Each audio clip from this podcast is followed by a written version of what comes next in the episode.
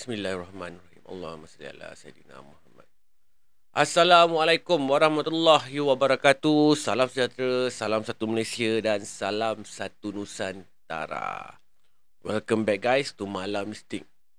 Apa khabar korang semua? Ha, semoga korang semua sentiasa sihat-sihat dan sentiasa kekal handsome dan cantik-cantik je semua.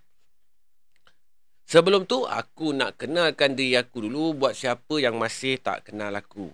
Nama aku Anas Rahmat, your storyteller yang menghantui malam sunyi anda. Baru-baru ni aku ada lepak dengan satu geng brother-brother taxi ni dekat kawasan tempat rumah aku ni. Ha, dekat-dekat Rilakin lah. Masa aku lepak tu, ha, seorang daripada brother-brother taxi tu adalah member aku. Dia sajalah kenalkan aku dekat kawan-kawan dia yang aku ni storyteller cerita seram.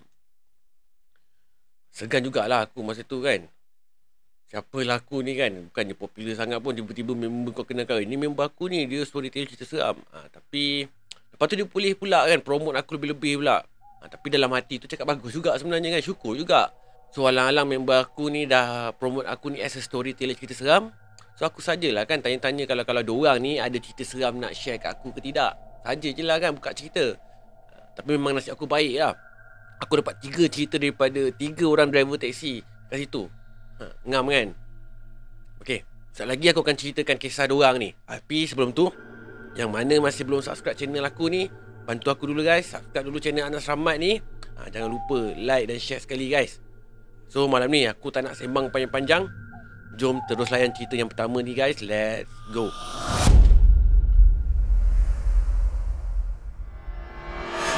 Nama brother ni Asri. Umur dia lebih kurang nak dekat 40 tahun dah. Lebih kurang macam tu lah.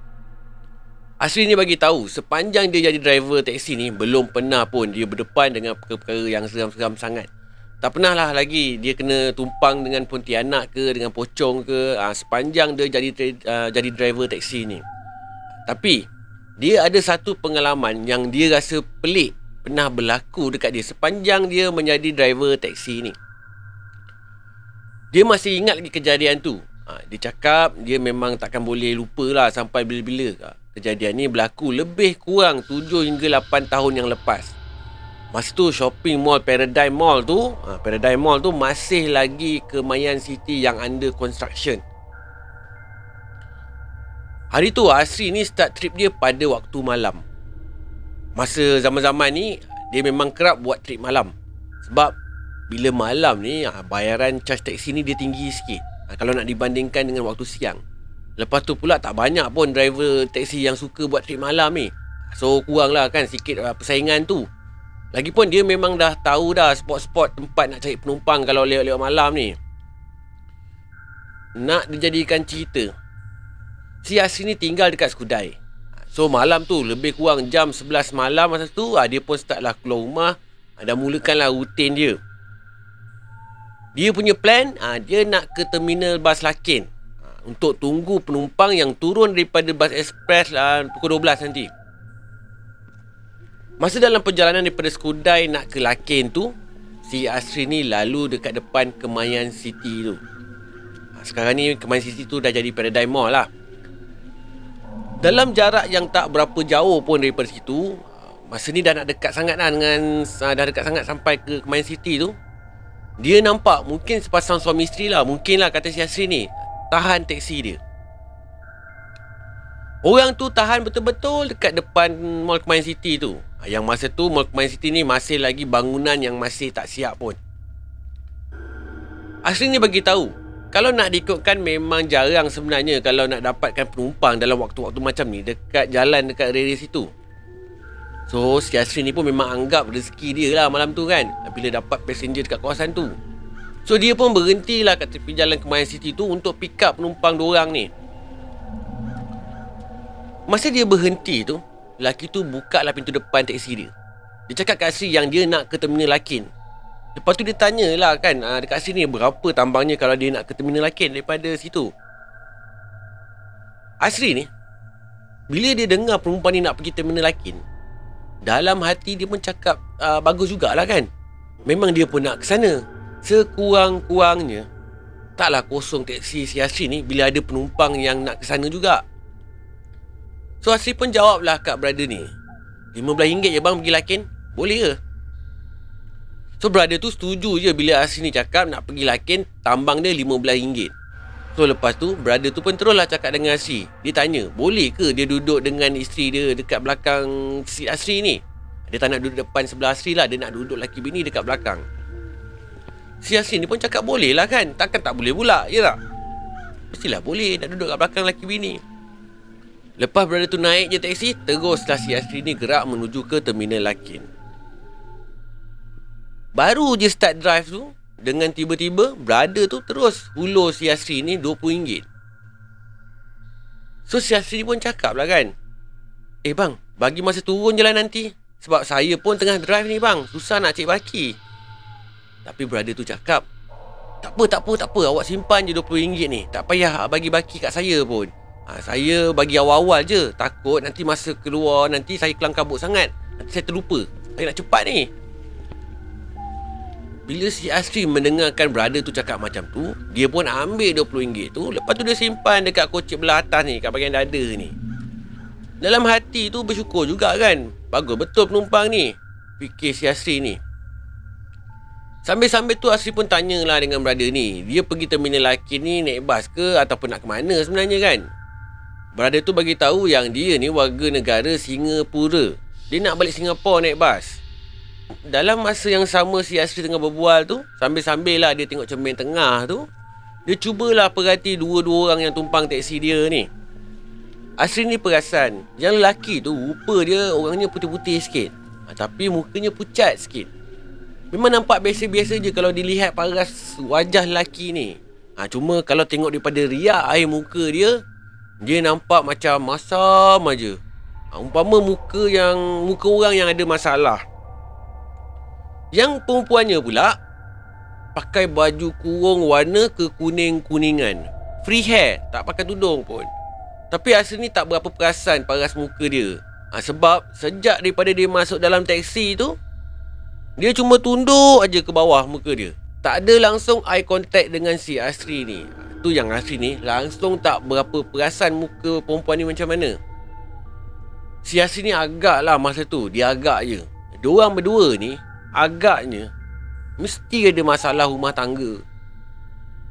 Tu yang masing-masing ni muka macam cuka je, masam aja kan. So si Asri ni pun taklah tanya soalan-soalan negatif ni. Ha, dia tak tanya pun soalan-soalan sensitif. Negatif lah, sorry guys, salah. Sensitif. Lagipun brother ni pun taklah ramah sangat pun. Sekali Asri tanya, sekali je dia jawab. Bila dah separuh perjalanan tu, dia tanya lagi kat brother ni. Dia buat apa dekat Kemayan City malam-malam ni? Ada rumah dia ke kat situ? Tapi Kali ni brother tu tak jawab apa-apa pun Dia cuma cakap Hmm je. Ha, Dia macam hmm. Lepas tu Bila si Asri ni Toleh kat cermin pandang belakang dia tu Dia tengok Lelaki tu pun dah menunduk juga dah kepala dia. Sama dah macam bini dia. Kalau tadi bini dia Ni kepala lelaki tu pula tunduk. Si Asri ni dah terasa pelik dah masa ni. Dah kenapa pula kan? Tiba-tiba dia menunduk pula. Diorang berdua ni bergaduh ke Tapi tak dengar pula Diorang bergaduh ke bertengkar ke kat belakang tu. Tak dengar langsung perbualan diorang ni.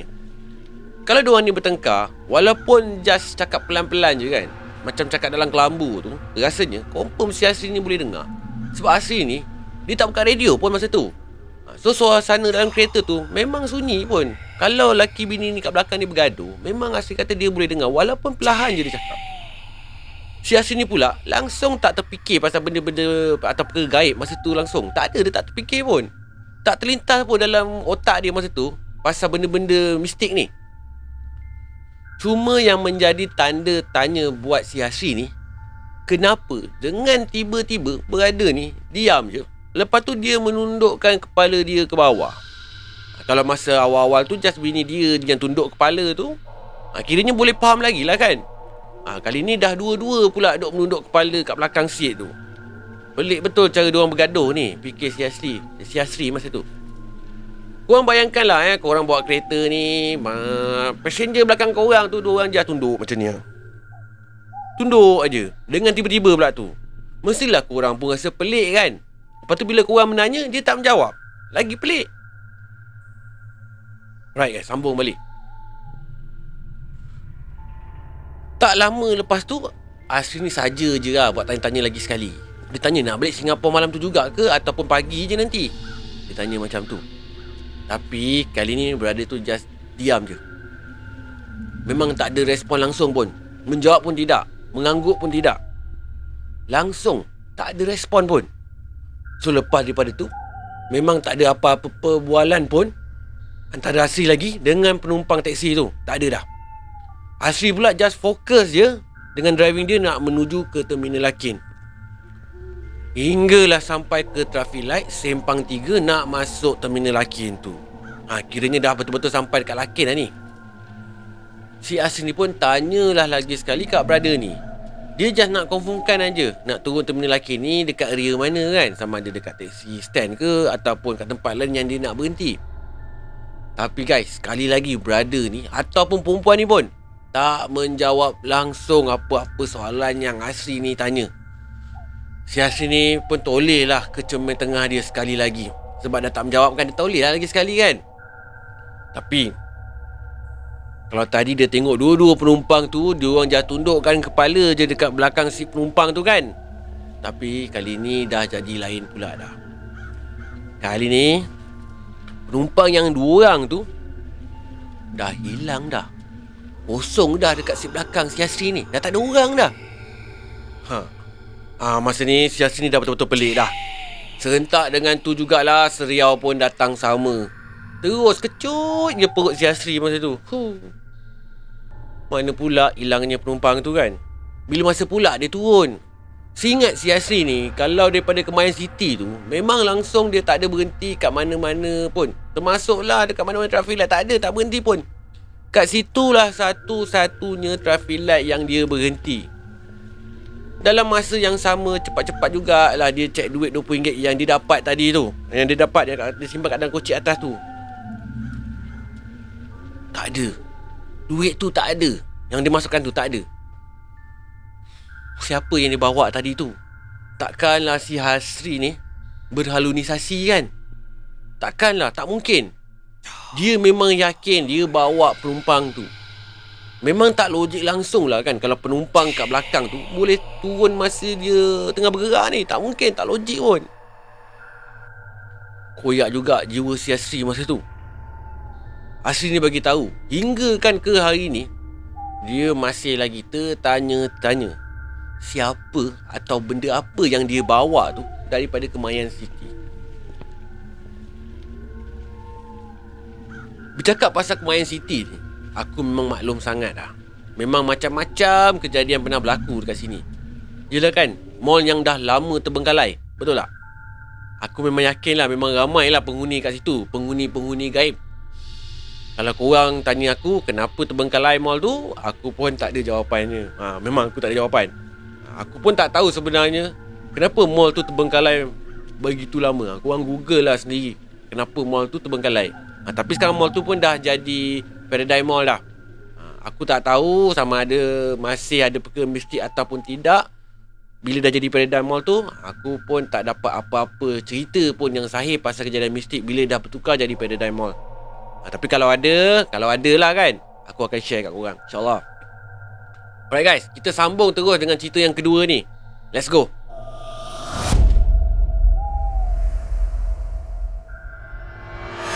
Kisah ni diceritakan oleh seseorang yang aku panggil dia pakcik. Wah, mula-mula. Tapi dia minta aku panggil dia Abang Samad je. Abang pun abang ah, janji ceritanya on. Abang Samad ni bagi tahu, kisah ni berlaku lebih kurang 5 6 tahun yang lepas. Masa tu Abang Samad ni on the way nak balik kerja. Akhirnya lepas habis trip uh, last tu, dia nak balik ke rumah dia. Abang Samad ni, dia duduk dekat satu kampung kat area Pasir Gudang. Nak dijadikan cerita Lebih kurang pukul 10 malam macam tu lah. Dia drop lah satu penumpang ni Dekat Giant Plentong. Kalau nak diikutkan Patutnya itu last passenger dia. Lepas dia drop penumpang tu Dia pun nak terus balik ke Pasir Gudang. Tapi Masa on nak balik tu ha, Masa nak masuk ke highway Pasir Gudang Sampai-sampai je dekat selekoh daripada pemas nak keluar ke highway Pasir Gudang tu Tiba-tiba ada satu lelaki ni tahan taksi dia dekat tepi jalan. Abang Samad ni pun tak fikir panjang lah sebenarnya. Dia pun berhenti dekat uh, orang yang tahan taksi dia tu. Tengok-tengok seorang lelaki Cina uh, yang tahan taksi dia. So dia pun tanyalah kat lelaki tu nak ke mana. Lelaki tu cakap dia nak ke kota Masai. Ha, boleh tolong hantarkan dia tak? So Abang Samad ni fikir boleh je dia nak hantarkan sekali. Ha, lagipun memang satu laluan pun dia kalau dia nak balik ke rumah dia. So tak ada masalah lah kalau dia nak hantar passenger ni sekali. Ada juga kan pendapatan masa duit nak balik ni. Fikir Abang Samad masa tu. Bila lelaki Cina tu naik je dalam kereta teksi dia tu, dia pun teruskanlah on meter dia. Lelaki tu duduk dekat seat belakang. Tapi bila je teksi ni mula bergerak, Abang Samad ni, dia terus macam ada rasa sesuatu yang tak kena dengan lelaki yang baru naik teksi dia ni. Dengan tiba-tiba dia rasa macam ada satu perasaan yang macam berbelah bagi. Lepas tu dia rasa macam tak sedap hati je. Tapi Abang Samad ni just teruskan aja lah perjalanan dia tu. Walaupun dia ada perasaan macam tu. Tak lama lepas dia drive taksi tu, tiba-tiba Abang Samad ni ada terbau sesuatu yang memang macam tak sedap baunya. Baunya hanyir. Hanyir semacam dalam taksi dia tu. Tapi Abang Samad ni abaikan aja. Dalam perjalanan nak ke destinasi yang lelaki ni nak pergi tu Kat area pasir gudang tu tak usah cakap lah. Dia punya gelap Hmm Nauzubillah min zalik. Sampaikan kalau dia pandang cermin tengah tu Nak pandang kat belakang tu Memang langsung dia tak nampak pun ada orang duduk kat belakang dia.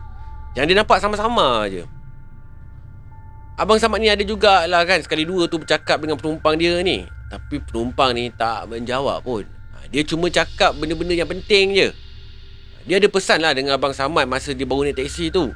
Dia cakap dia nak berhenti dekat Petronas Kota Masai. Abang Samad ni pun, bila passenger dia tu nampak macam tak ramah, dia pun tak banyak lah tanya. Ha, Abang Samad ni fikir mungkin passenger dia ni tak ada mood nak bercakap agaknya. 10 minit pertama tu memang tak ada apa-apa perkara yang pelik pun berlaku. Ha, cuma bau hanyir tu je lah yang mengganggu hidung Abang Samad ni. Dalam hati Abang Samad ni terfikir juga apa benda lah yang passenger ni dah buat agaknya sampai hanyir sangat bau badan dia ni. Kalau ikutkan hati Abang Samad, dia just nak buka tingkap je. Tapi memandangkan, ah yelah kan, dia bawa passenger kat belakang dia kan. Takut-takut passenger dia tak selesa pula. So Abang Samad ni just pakai aircon je tu Walaupun pada hakikatnya Dia pun dah mula tak tahan dengan bau hanyir ni Walaupun Abang Samad ni ada letak daun pandan kat dalam kereta dia Tapi punyalah kuat bau hanyir tu Hilang terus aroma daun pandan dalam kereta dia tu. Sampai kat satu kawasan ni Kalau dia tak salah masa tu lepas daripada flyover Sri Alam Dia katalah Dari jauh lagi dia dah nampak ada satu lelaki tahan teksi dia. Bila dah nak dekat dengan lelaki tu Dia terasa pelik sebab lelaki yang tahan tu Macam sama dengan lelaki yang tumpang dalam teksi dia. Tapi Abang Samad ni Dia rasa macam mungkin kebetulan je kot. Tak mungkin dia berhalunisasi kot. Ni fikir Abang Samad. So dia toleh cermin pandang tengah dia lagi. Tapi masih tak berapa perasan lagi Ada lelaki yang duduk dekat seat belakang dia tu. Sebab dia nampak macam sama-sama je lelaki kat duduk belakang seat dia tu. Sebab keadaan jalan kat situ Memang gelap. Tak nampak apa-apa pun ha, Dia cuma perasaan sama-sama je lah. Ha, Lelaki duduk kat belakang dia tu. Hinggalah sampai dekat satu kawasan ni ha, Kat jalan ni memang langsung gelap gelita Memang total gelap lah senang cakap. Tak tahu macam mana dia nak gambarkan punya gelap tu. Tapi dalam keadaan sama-sama tu Sekali lagi Dia nampak lelaki yang sama Tahan teksi dia. Ha, Cuma kali ni dia lain sikit. Pakaian semua nampak sama je. Cuma Lelaki yang tahan teksi dia tu Tak ada kepala Tak ada kepala.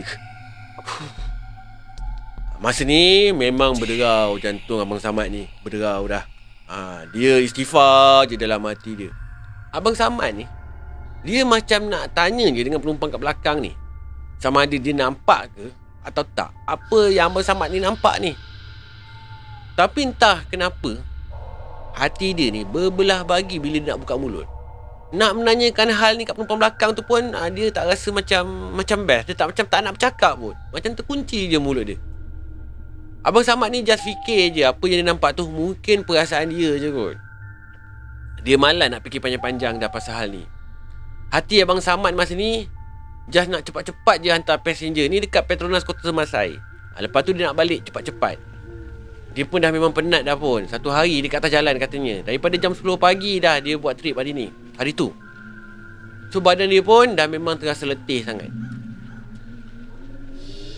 Masa ni Abang Samad ni langsung tak terfikir siapa yang dia tumpangkan dalam teksi dia tu sebenarnya. Langsung tak terfikir siapa pun.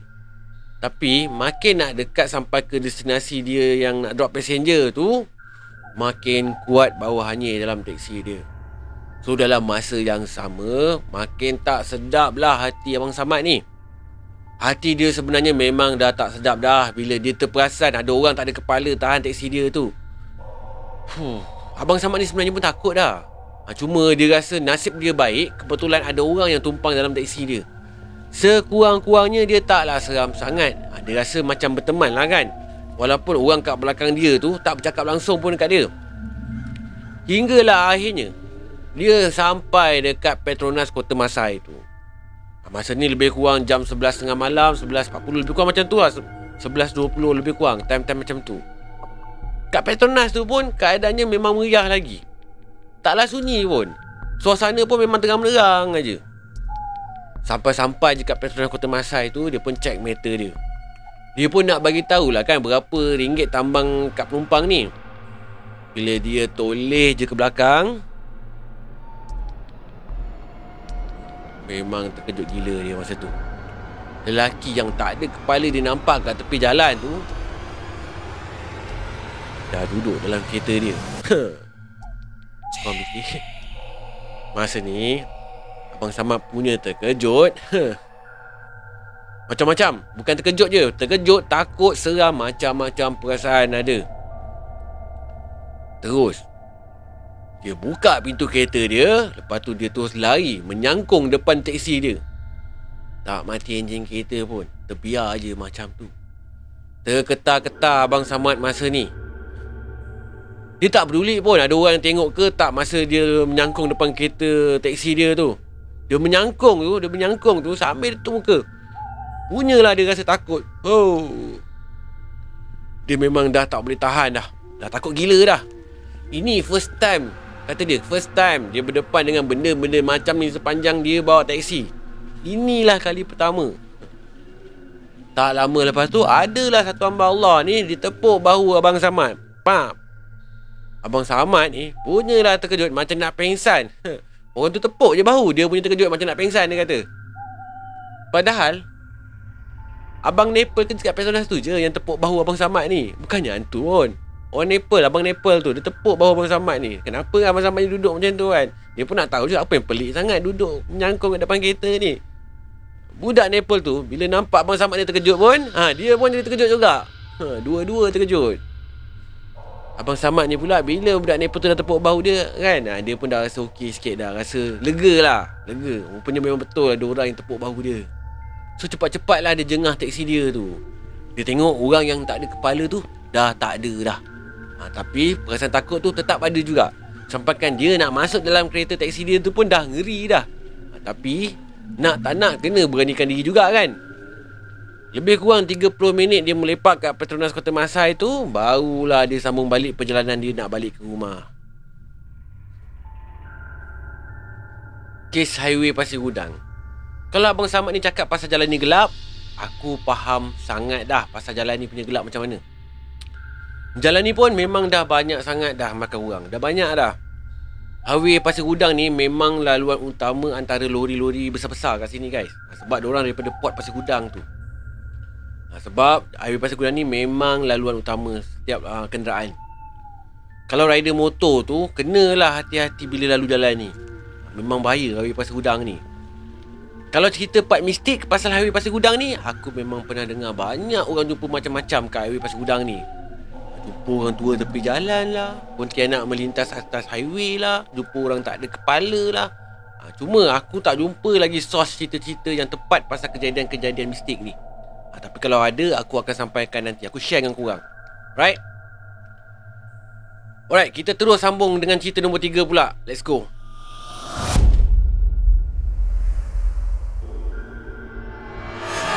Kisah ni dikongsi oleh Abang Ali. Ha, yang ni bukan nama sebenar. Aku tak tahu kenapa Abang Ali ni dia tak bagi aku letak nama sebenar dalam cerita ni. Dia suruh aku letak nama uh, nama sebarang lah. Yang penting bukan nama dia. So aku letak je nama Abang Ali. Alright?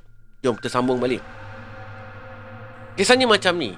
Malam tu Abang Ali ni dapat call daripada radio taksi minta ambil satu penumpang ni dari Felda Ulu Tebrau untuk hantar ke kampung Maju Jaya Selong. Dia dapat roger tu lebih kurang pukul 11 lebih masa tu. Kalau diikutkan hati Abang Ali ni, memang dia tak ambil mana-mana penumpang lagi kalau dah lebih jam 11 malam. Manakan kebetulannya, dia memang kat area tiram masa tu. Lepas tu pula dia pun nak balik ke Kempas. So kalau dia fikirkan balik, boleh jugalah dia ambil uh, passenger ni. Sebab dah sekali jalan kan. Sebab kampung Maju Jaya tu pun taklah berapa jauh sangat nak ke Kempas. So lepas pick up penumpang tu kat Felda Ulu Tebrau, dia pun hantarlah terus ke destinasi penumpang tu. Iaitu dekat kampung Maju Jaya Selong. Lepas je dia turunkan penumpang tu, Barulah dia perasan yang dia ni dah lupa tuang minyak Teksi dia Abang Ali ni Dia bawa teksi suara lama tu Kalau minyaknya habis Memang tak ada warning Dia punya meter minyak tu Memang dah ada problem sikit dah. Jenis kalau tuang minyak kan ha, Tapi meter dia tu tak nak naik pun. Dia tak naik pun. Ha, Kena tuang minyak banyak sikit Barulah meter dia tu naik Tapi terus pergi ke setengah Ke separuh. Tapi daripada meter kat setengah tu Dia dah tak gerak dah. Tapi kalau dah E Kalau minyak tu dah habis Dia terus gerak kepada E. Maksudnya Dah nazak dah Pas minyak tu Barulah dia dapat uh, Apa tu warning Sampai-sampai je kat kampung Maju Jaya tu Tempat yang dia turunkan penumpang tu Barulah dia perasan Yang meter minyak dia dah E dah rupanya.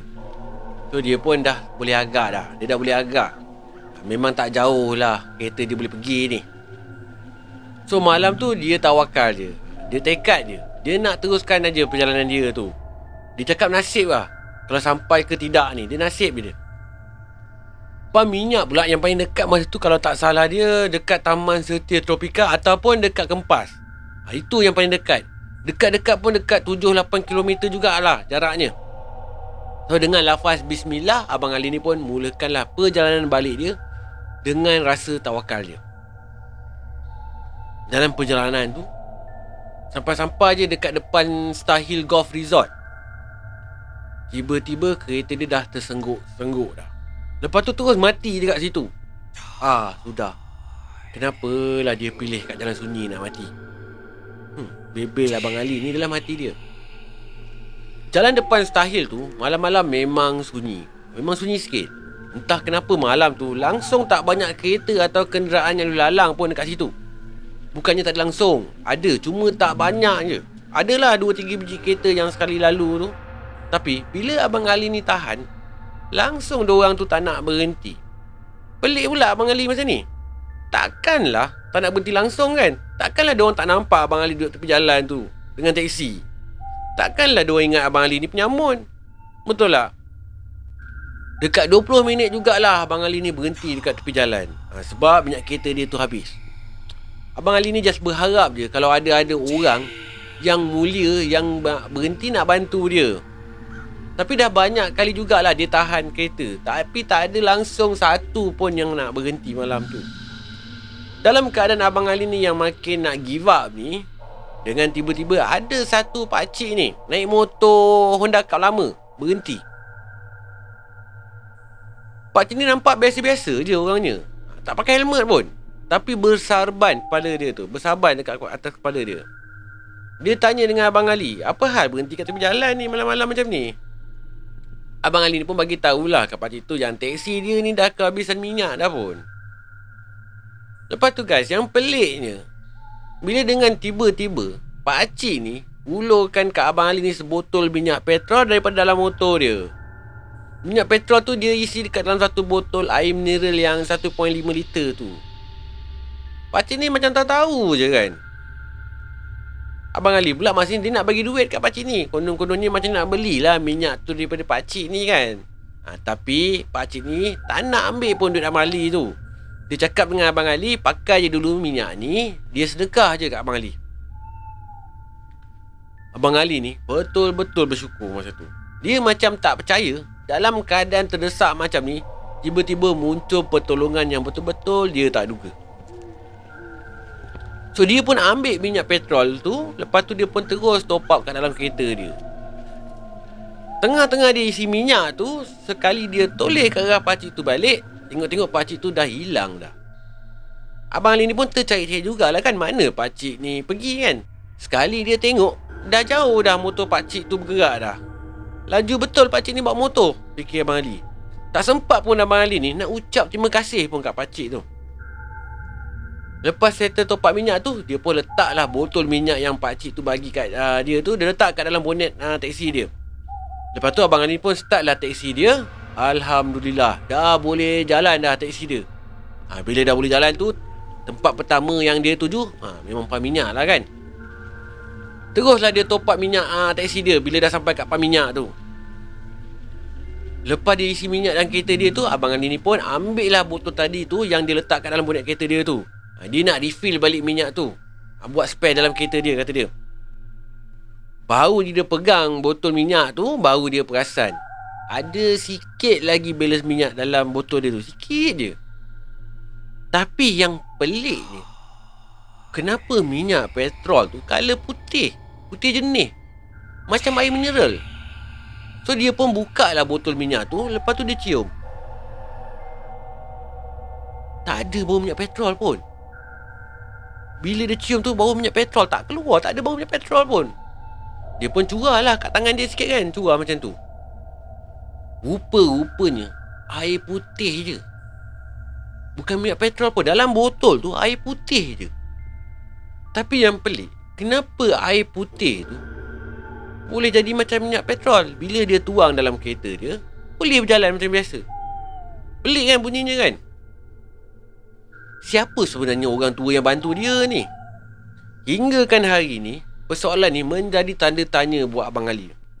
Tapi, dalam masa yang sama, Abang Ali ni tetap bersyukur juga sebab terjumpa pakcik tu. Abang Ali ni cakap, dia tak kisah pun sama ada pakcik yang dia jumpa tu betul-betul orang ke ataupun hantu. Tapi yang pasti, pakcik tu dah bantu dia. Siapa pun pakcik tu sebenarnya Abang Ali ni tetap nak ucap terima kasih juga. Sebab Abang Ali ni Tak sempat pun nak ucap terima kasih kat pakcik tu. Masa pakcik tu hulu minyak kat Abang Ali. Hmm. Fuh Tiga kisah seram dan misteri pemandu teksi. Aku tak pasti sama ada cerita tadi tu seram ke tidak ke. Ha, Cerita yang aku sampaikan tadi tu. Yang tu korang kena judge sendiri apa-apa pun aku cuma nak ucap terima kasih kat brother-brother taxi ni yang share cerita dengan aku. Ha, semoga brother-brother taxi ni bukan takat tiga orang ni je. Brother-brother taxi di seluruh dunia lah. Ha, semoga korang ni semua dimurahkan rezeki dan di, diimpahkan rezeki yang halal buat korang. InsyaAllah. Alright. Sampai sini je malam mistik kali ni. Ha, buat yang belum subscribe channel aku tu, bantu aku subscribe channel Anas Rahmat ni. Ha, bagilah satu like guys. Eh, terima kasih juga buat korang yang layan cerita aku ni sampai habis. Alright. Hingga kita berjumpa lagi di malam mistik yang akan datang, korang jaga diri korang baik-baik. Jangan lupa tu. Assalamualaikum warahmatullahi wabarakatuh. Salam sejahtera. Salam satu Malaysia dan salam satu Nusantara. Goodbye. Malam mistik.